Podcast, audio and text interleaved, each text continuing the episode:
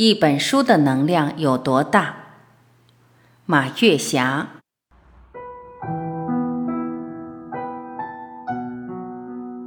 这几天我一直沉浸在复杂的情绪中，其中有感动、敬佩、启迪，还有困惑、愤怒。也许你会说，是什么境遇给你带来那么复杂的情感？因为我正在读一本好书。这就是眼科医生陶勇的目光。知道陶勇医生是因为一起伤医案件。陶勇医生是大家公认的好医生，人品正直善良，医术精湛。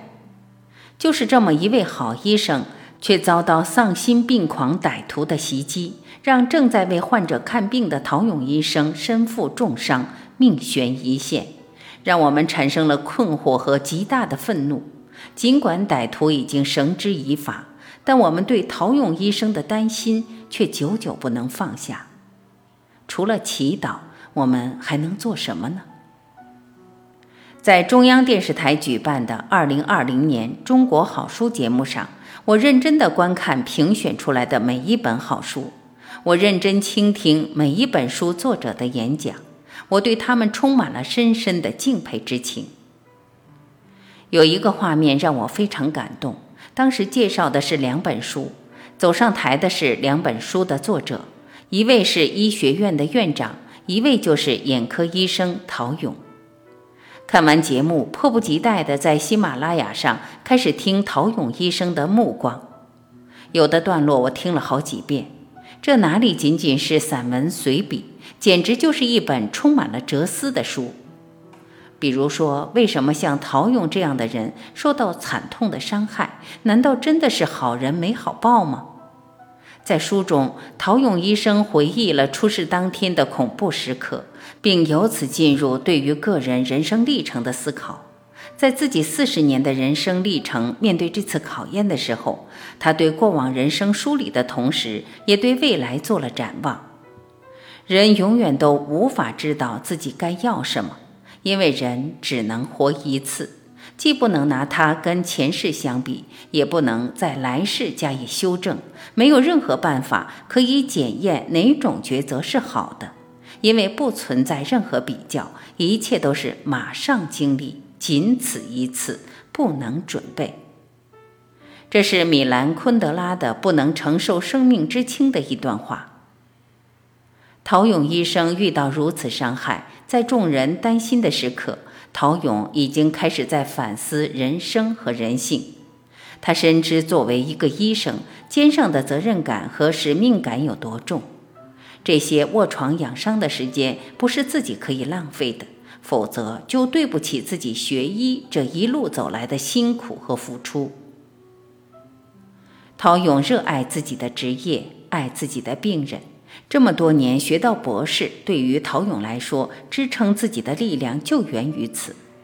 陶勇敢于接下复杂到可能会对自己事业带来质疑的眼科手术，也是因为不试一下就没有任何机会，试一下还有百分之一的希望能让患者重见光明。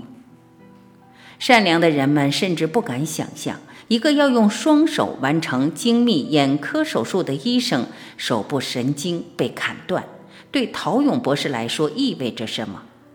然而，修养中的陶勇却联合了自己的好友李润，带着《目光》这本书再次出现在公众视线。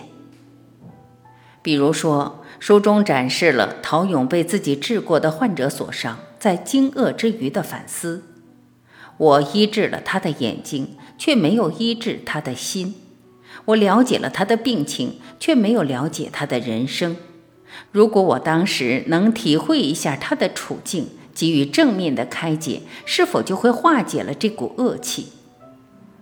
陶勇医生这样的人，真是具有非凡人格魅力的人。陶勇医生这样的人。即便再也不能完成一台精细眼部手术，但他的人生照样精彩。就像一句名言所说：“上帝关了一扇门，还会打开一扇窗户。”陶勇医生在这本书里讲述了很多哲学话题，给我们带来非常大的启迪。比如说善与恶，比如说一个医生的生死观，比如说热爱自有万钧之力，比如说认知与接纳，比如说那些不为人知的力量。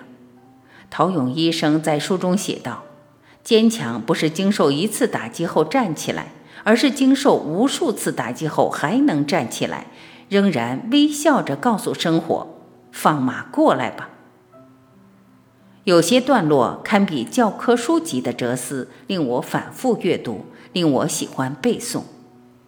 正如周国平所说：“一个有真信仰、真爱、真事业的人，是世间任何力量都打不败的。”陶勇医生能够坦然面对厄运，还有一个因素不能不提，就是他对哲学的喜爱。